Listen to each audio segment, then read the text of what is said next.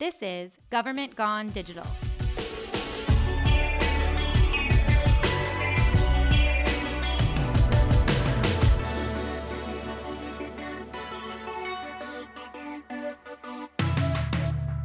I'm Dana Berchman, Chief Digital Officer here in Gilbert, Arizona, and I'm here today with three members of our amazing team our Digital Media and Marketing Officer, Jennifer Alvarez, our digital guru, as I like to call him, Derek Konofalski, and one of our digital journalists, Jessica Bautista. And we're going to have some fun today and talk about one of the phrases that I seem to be using quite often lately. This is how the world works. In government, we know we hear a lot of common phrases like, well, this is the way we've always done it, or fear of change in general. So I find myself saying very often, well, but that's not the way the rest of the world works. So, what do I mean by that? And I think you can all relate. Obviously, we have a digital communications team, non traditional for what you would see in government. But even after being here for five years, I feel like I run into so much of operating in that old government way. And I think we've all had experiences where we've run into this. So let's talk about what that looks like, and then how we change. I just hate that phrase in general. Like even outside of government, I think, well, that's just the way we've always done it is probably one of the worst things mm-hmm. somebody can say.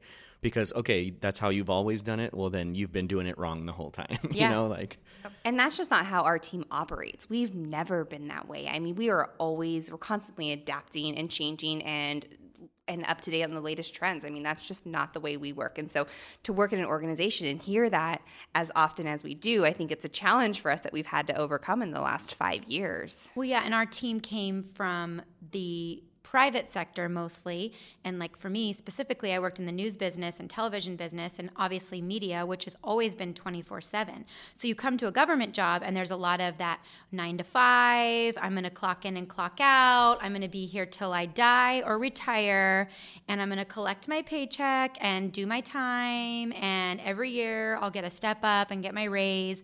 And that to me was really shocking because that's not anything I'd ever experienced before until I came here. And most of the organization at that time was that was more common than us who it's kind of like well you just kind of get do it to get the job done and you know do whatever it takes. And so it's been a really interesting challenge i think to operate the way we do. And i've seen the organization change um, but kind of like the news cycle it's 24 7 and again that's how the rest of the world works yeah, I think just we kind of came in when the organization was making that transition and we were all kind of going towards that at will status, meaning, you know, we could part ways with the organization at any point in time if we weren't doing our job. Which was, I, I never knew otherwise. I when didn't I, either. When I heard that, you know, that that that was a thing. I was like, well, I was That's under not the how assumption the rest that of the that, world works. Yeah, exactly. Yeah, this is exactly that's why how we're the doing rest this of the world podcast works. I, because that is not exactly. how the world works. Yeah, right. Yeah, and it's it just it it's logical. And you and I we do a lot of the social media and that is something you know if you don't stay up to date on the trends you don't stay up to date on which platforms are people you know using how people are posting how every platform changes its own posting um, strategy, things like that. If you're not ahead, you're behind. You're done. Yeah, and to take that a step further, Dana, you were talking about that nine to five mentality of I come in, I clock in, I do my job, and then I leave for the day. Well, especially with social media, when um, you know we, we started to launch the social channels across the organization, um, people were being put in charge that were an admin or who literally did exactly. clock in and clock out and that's not how social media works exactly yeah. social media is a 24-7 responsibility i mean it's not that you have to be attached to your phone at all time but i mean you're constantly having to check to make sure that if someone does tweet at you about um, a, you know the the garbage truck missing their trash can you want to be able to we as a as a practice like to respond within an hour and that was shocking to a lot of oh, people yeah. So I keep telling the story. I know I told you, but now I need to tell the listeners this story. But when we had a conversation with a staff member at one point about talking about transitioning a lot of our neighborhood communications to being online instead of even, I mean, more than that on social media versus even email um, or the old school way of picking up the phone and calling when a resident has a complaint, but going to Nextdoor or using social media to respond. And I made a comment that the practice, as you mentioned, in our department was to acknowledge, especially during business hours. I mean, obviously not in the middle of the night, maybe, but to acknowledge those comments within an hour, even if you don't have an answer. You could acknowledge them and say, I'll get on it or I'll go look into this. I don't know, but I'll find out for you. It's that customer service, customer care piece. And I thought this person was going to fall out of their chair because they said they'd been taking a week to two to respond to emails. That's and insane. Derek actually recently came across one that said that they'd been waiting three years for an answer yeah. to something. And this is just unacceptable. You know, and you start to think about, again, all of the other, you know, kind of government operations out there that are still treating their customers as if it was 1985. Mm-hmm. I mean, that's just crazy to me because again that's not the way the rest of the world works yeah and oh sorry i was yeah. just going to say i was recently on a panel for careers in technology we had like one of those panel discussions and one of the things that that got brought up multiple times just by various different people was that you know like like people have expectations of of of new recruits or like people that are looking in the job market. Like there's certain expectations, there's certain expectations. And one of the things that was really weird for me to hear was that uh, the the people on the panel with me, a, a couple of them said that, that the expectations that they had for programmers or coders or people that were involved in like computer jobs and stuff were that they wouldn't have to communicate with like other members of their team that they you know that they would kind of like work because most of those people are introverted or whatever you know whatever the idea was. But it was just really weird to hear these expectations of like the, those people don't really need to know how to communicate. They need to know how to code and program and they need to know like the logic or whatever. And uh, at one point one of the students that was in the audience for the panel like asked like you know what what skills should I work on? I've been programming since I was 16 and I'm about to graduate now you know and and I, I just I, I want to know what skills I should learn. And I think like everybody was expecting to hear the answer of like oh you know learn a, a programming language or learn this or whatever. And I was like um, learn your like get really good at problem solving when you have like limited resources you know like learn to think outside of the box and then number two learn to communicate with other people. And i almost like i the the, the looks that i got was kind of like okay, my view of the way the world works must be way different from everybody else's mm-hmm. because I don't know how you can get along in any job without being able to communicate and without, you know, thinking on your feet. Like, what innovative or cool ideas ever came from somebody doing things exactly the same way over and over and over Absolutely. again and just keeping the wheels turning or whatever? Like, no, that's never happened. Never. In their own box, you know, if you're not yeah. communicating with other people, you, you know, um, for the listeners, Derek and I sit in the same office space and we're constantly running ideas by each other, pinging ideas and brainstorming, uh, you know, no matter how ridiculous it is. And some really cool stuff has come of it. And it wouldn't have come about if we just sat there with, you know, in our own little box, just doing what we're told to do or doing what, you know, the bare minimum of our job description is day in and day out you know without you know a passion without collaboration these are all things that that you can get really great products out of and also that's again, the way the world works. People communicate with one another in their personal lives, in their professional lives. You know, and social media is a big way that they do that. They do it immediately and they do it around the clock. So, you know, that's that's a huge deal. And I, I can't emphasize that enough at, on top of, you know, what you said is that communication is key. Yeah, and I don't think it's uncommon in our little workspace. We're, we're like, what are they, prairie dogs or meerkats or something? it's not little, uncommon for somebody to just stand right up and like, hey, I got an idea. Like, can I bounce this off of you or can I get your opinion on this or whatever? So, you know, there's a couple of us in that space or whatever, but it's literally like somebody will stand up and you'll see their head just kind of pop up out of nowhere. And yeah, I think that's that's exactly how like those ideas come up. You just think of weird, crazy things and like tell me I'm not crazy or I am crazy. You know, what's what's the deal? Well, and it makes you wonder too, you know, that what could be getting accomplished in government? What problems could be being solved if people got out of the cubicle and broke that mold and started thinking differently and creatively? And, you know, I just had this conversation recently with our IT director about, you know, thinking about looking at the resources you already have instead of what you'd have to get rid of or who you what resources you would need? And how could you realign them to be more creative and more productive and more innovative? And you know oftentimes if you're not challenged to do that or no one's asking you to it's it takes a certain type of person to take initiative and have to do that. And i know there's certain industries that do that better than others mm-hmm. which is why you're you get that those faces from people in the tech industry who are looking at you like what? You know who who thought that a computer programmer who's supposed to hide and sit behind their desk all day also needs to have people skills? Like you know th- this is really important and it's really interesting but it makes you think about all of the lost productivity of people who spend possibly their entire careers coming in doing the same job they've always done clocking in clocking out going home i mean how enjoyable could that possibly be i mean i say it all the time to people like god forbid we actually have some fun you know and yeah. do this uh-huh. like yeah, we get to do great work every day. We get to help our community, give back. Like it's it's an amazing, rewarding experience. But on top of that, to stay engaged, somebody said um, we were doing some interviews yesterday, and someone was like, "Oh, you've been in a you know this job for five years. Like, how did you how have you stayed engaged?" And I thought, wow, well, it's really there haven't been two days that were the same.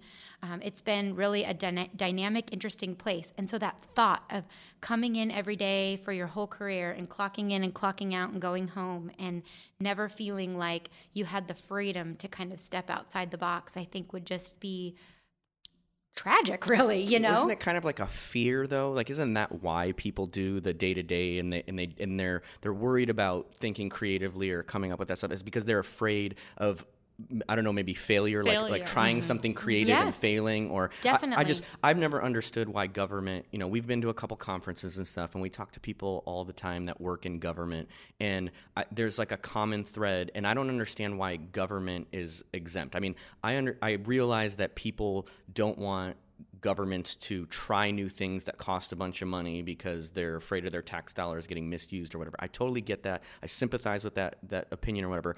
But every other industry improves because somebody does something innovative or creative and, and then it helps improve processes. Why is government exempt from that? Why do people feel like the fear of that that that retribution or whatever is worse than the fear of failure and potentially, you know, my big thing is that I don't care how many times you fail, you're still learning something every time you fail. Even if you didn't get exactly what you wanted, you're still learning skills or you're still learning about the way things work that you can then apply to a success later on. You know, like nobody has a 100% track record and, and gets it right every single time they attempt it. And I feel like that's the stigma that government has is you have to do it 100% right 100% of the time or don't do it at all. And that's, that's crazy to me. And oftentimes the result of stepping outside of your box and innovating and doing something, you know, trying it out when it is successful it does save money. So at the end of oh, the yeah. day, it's accomplishing yeah. that very same thing that you were actually afraid of. And I know we were talking, Dana, you mentioned the interviews yesterday and how we were asked why we were still here after five years. And um, you know, I think some of our answers Ooh, some, were an interview asked. That? Yeah, that's a good question. Isn't that a, a great question? Yeah, most of them did actually. the average was about three years in a job, and they were shocked that all four of us on the panel had been here for five years, and they seemed really surprised by that. And we were like, "What was the fastest five years yeah. of our yeah. lives?" You yeah, know? like seriously. But I think Dana, that really um, can be contributed to the way that you run this team, that you manage this team, and that we are able to fail. I know Jessica, you said that you you like that you are able to try new things, and if you failed, great, that's okay. Like move on, learn from it, and um, find something bigger and better to move on towards. So um, being that adapt or die, that's very true for our our department and what we do when it comes to technology, social and media, that's video. What I was just say, technology. I mean, you go to bed and you wake up and technology's changed overnight, right? Mm-hmm. And so also government is so adverse and scared and you mentioned fear, fearful of change. And when you're working, especially in technology, or communications or in you know touching video or social media you you literally have to adapt or die. I was just actually i retweeted today um, an article about bill simmons and he was talking about how he was you know, wanting to be this sports reporter and that then he became a blogger and then he had to figure out how to do video because he could not stay relevant in the business and how he just was going to give up and do commercial real estate. That he hmm. remembers this dinner that he had with his then fiance and his parents and he's like, forget it. Like, this is just too complicated. And we talk about this all the time in journalism. We were trained, we had to choose a, a track, right? It was print, broadcast, and now this is a completely different industry and it's again evolving overnight. And so you've got to be willing to let your employees go to training so that they can stay relevant and be up to speed on you know what's the hottest latest technology and trends. Like you can't be stuck in yesterday and 10 years ago. Like you've got to be investing in your employees to be helping them to grow and to learn new technology and to feel comfortable. And yet you'll get those I've been in conversations with counterparts where they're like, well, we can't afford to send everybody to training. And so it wouldn't be fair to send. And it's like, all right, there's certain types of positions that probably don't require training, you know, as frequently as others do. But there are plenty of ways around it. You can have webinars where you sign in and ask people to bring a brown bag lunch and everybody could come and you could hold it in a conference room and invite everyone from your organization. Like, you don't have to get on an airplane and go to a conference anymore. Like, we all know that this there is a way to stay relevant with reading. We talked about um, yesterday in interviews if in, when it comes to social media, like waking up every morning and looking what the headlines are for Social Media Examiner or whatever those um, BuzzFeed, whatever you might be following online to see what happened overnight, like literally what changed since yesterday. Staying relevant and staying on top of that. And in government, that is such a foreign concept, and it's shocking to me because how could it be? Well, the we'll all be left behind if we don't adapt and change, you know? And government is, I mean, I can't think of another industry that gets that exemption besides government. You know, what other yes. industry can you not stay up to date on what you're doing or not stay in what your role is and still, and still be successful or be, you know, a, a front runner in your industry or whatever. But yet government, it's like, it's okay to just be numbers or people. Like, don't do anything creative. Well, and Jessica said it. She said, you know, the cost savings, right? Yeah. Mm-hmm. So if you make the investment in your employees now, or if you decide to switch to digital and get rid of all your printing costs, for example. Well, we know firsthand how much money that can save. Right? so, and if you don't, because you're afraid that it's going to cost you to train your employees or to hire the right people who might be able to give you a greater output, you're not willing to make that investment now, you are going to be so much further behind in the future. And you know, you think about it, like I look at surrounding cities who are still paying, you know, thirty, forty thousand dollars for a basic mailer to go out to all of their residents. And probably because it's the way they've always done it. Yeah. And, and that's that's it. Innovative ideas are a better investment. Yeah. well, and, and not just that, but I think of how um, energized I am when I come back from a conference. How once yes. I learn new things or mm-hmm. see what others are doing out um, in the industry or even the private sector industry, I want to come back and I want to um, implement those ideas here in Gilbert, bring those ideas to Gilbert. And so I come back with a new sense of energy that then I share with the team. And so, yes, it costs money to send people to conferences and do those things, but you get so much more in return that's even beyond what they learn learn at that conference. It's coming back and bringing that energy to the team and the organization. I actually had a staff member today kind of tell me um, we were having a conversation um, about his son and how he loves what you know, he kind of does what we do. He loves video and how he wanted to introduce his son to our team just because he wants him to see the energy that we bring to the organization and the passion that we bring to what we do. Um, so, you know, and when we go to conferences, we come back with even more energy and even more passion. So I think it's so important um, beyond just what you learn to go to take the time to go to conferences and and see what's going on outside your your bubble. It reminds me too of some conversations we've had before with government employees where they will say, well, we're going to lose all these people to X city to be unnamed um, because they can go there and they can do less and make more money, right? And so I always think about that like, wow. I mean, I'm here because it's Gilbert. I'm from Gilbert. I love Gilbert. I'm that's my motivation to be here every day. I'm passionate about the community. So it's never crossed my mind to go to another city. I wouldn't. And so it's funny to me because that government type worker mentality of those normal jobs, like all of the average jobs, whether it's like an accountant or maybe it's a garbage truck driver, whatever. Well, I could go to X city and, you know, make less, make more and do less. And it's like, well, but what you wouldn't be with a creative organization that's and you wouldn't be in Gilbert and it wouldn't have that same magic or you know the same innovative feel that this organization now has or getting to work on amazing projects and who wants to do less? Like don't you want to do more? And so i hear a lot of that and i'm i'm hoping that that's something else that we can see change because i don't think it's good for anyone when you know you're just becoming a number or i could just you know kind of play this game of you know i'm going to move my way up i'm going to stay in the retirement system and be a government employee and i'm just going to kind of bounce around. You know that loyalty is i'd rather have we talked about this in interviews too people that want to come here because they love gilbert or they love where gilbert's going or what gilbert is doing or what gilbert represents. And they're here because of that not just because they want to work in government or because they want to work on a digital communications team.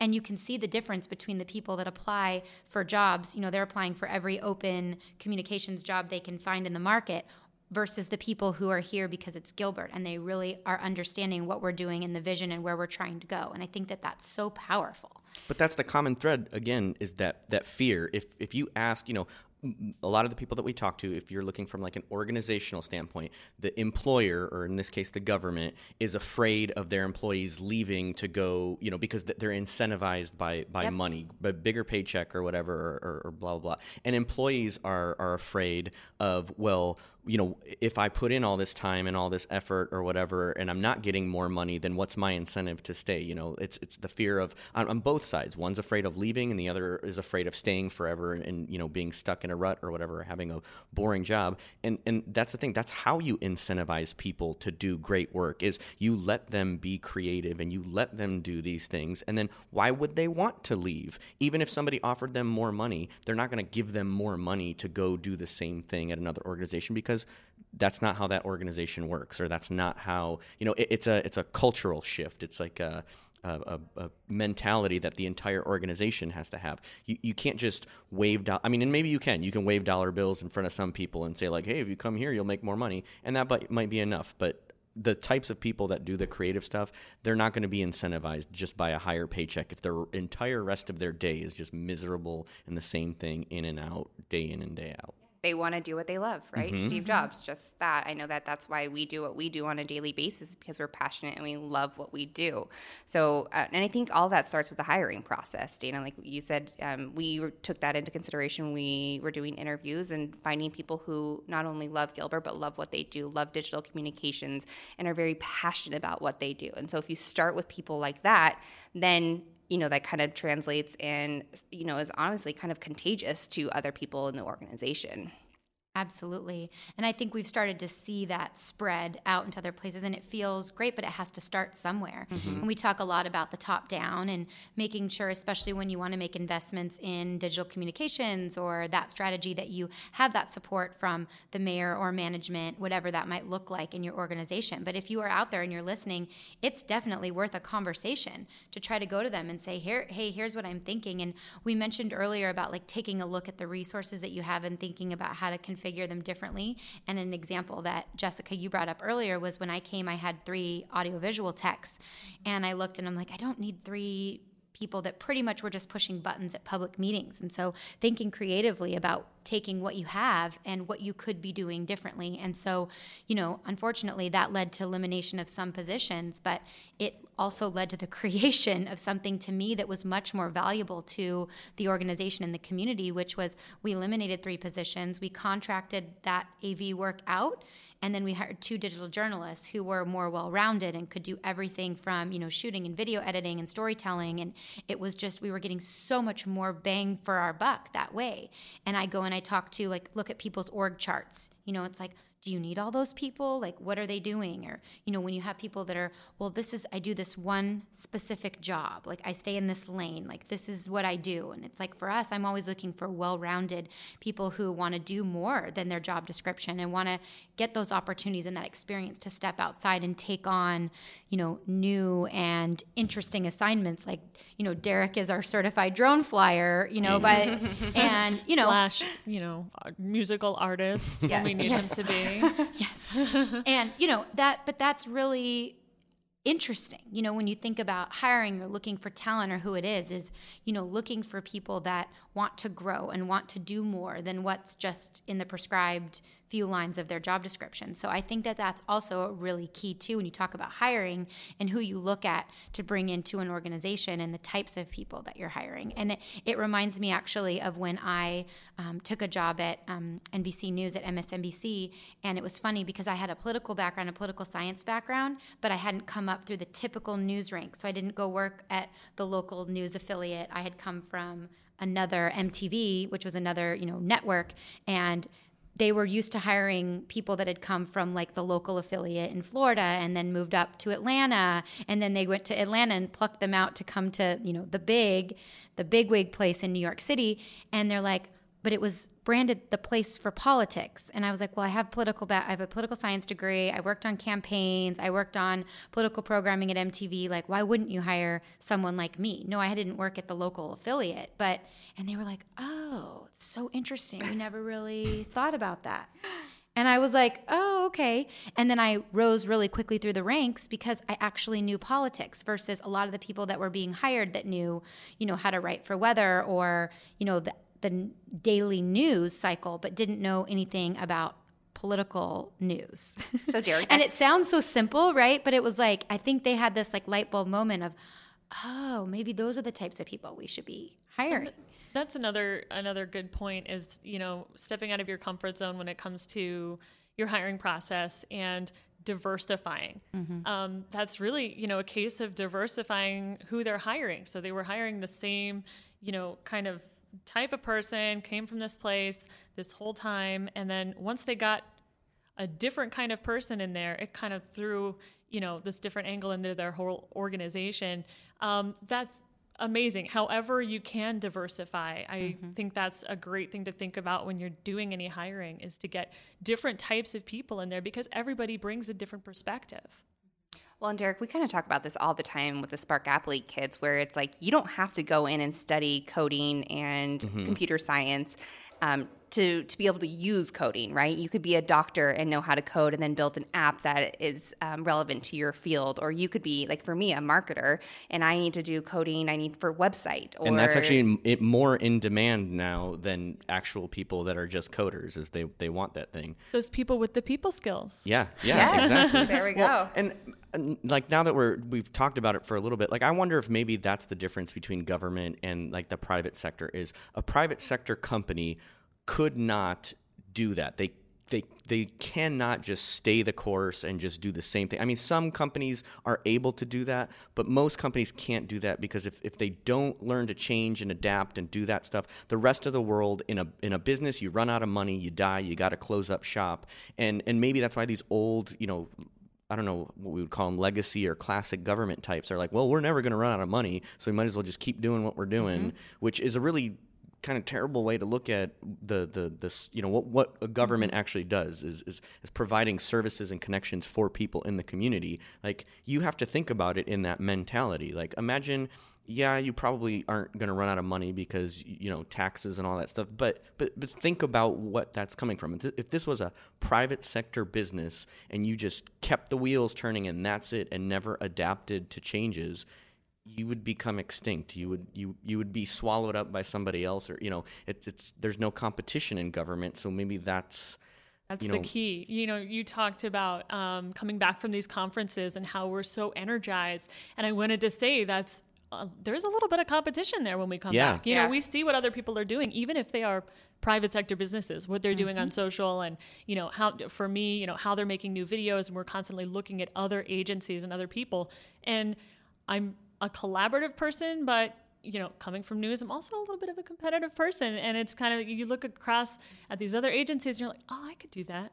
Let's see if I could do it better. And I think that's also the difference is mm-hmm. that when you have a little bit of a spark of competitiveness, you know, that creates those innovative ideas, those efficiencies, those differences that kind of keep the, the organization moving forward. And you said it, you know, in government, it's not, it, that's the big difference. The private sector is competitive, government's not.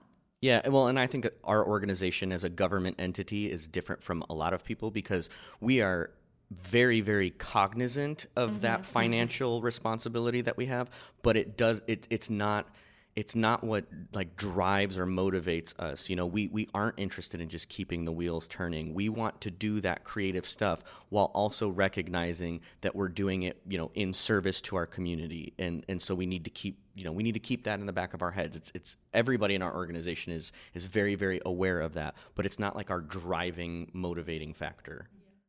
Yeah, absolutely. Because that's not how the rest of the world works. Exactly. Which is, we've come full circle. This was great. Thanks, you guys. How, this is a good one. This is one that I'm going to share with our or the rest of our organization. hint, hint. Um, but thank you guys. This was awesome. And thank you to our listeners. Be sure to engage with us on social media. If you have questions or comments, use the hashtag GovGoneDigital. Also, feel free to leave us a review on iTunes. Let us know what you think about this podcast. And we'll see you soon from Gilbert, Arizona on Government Gone Digital.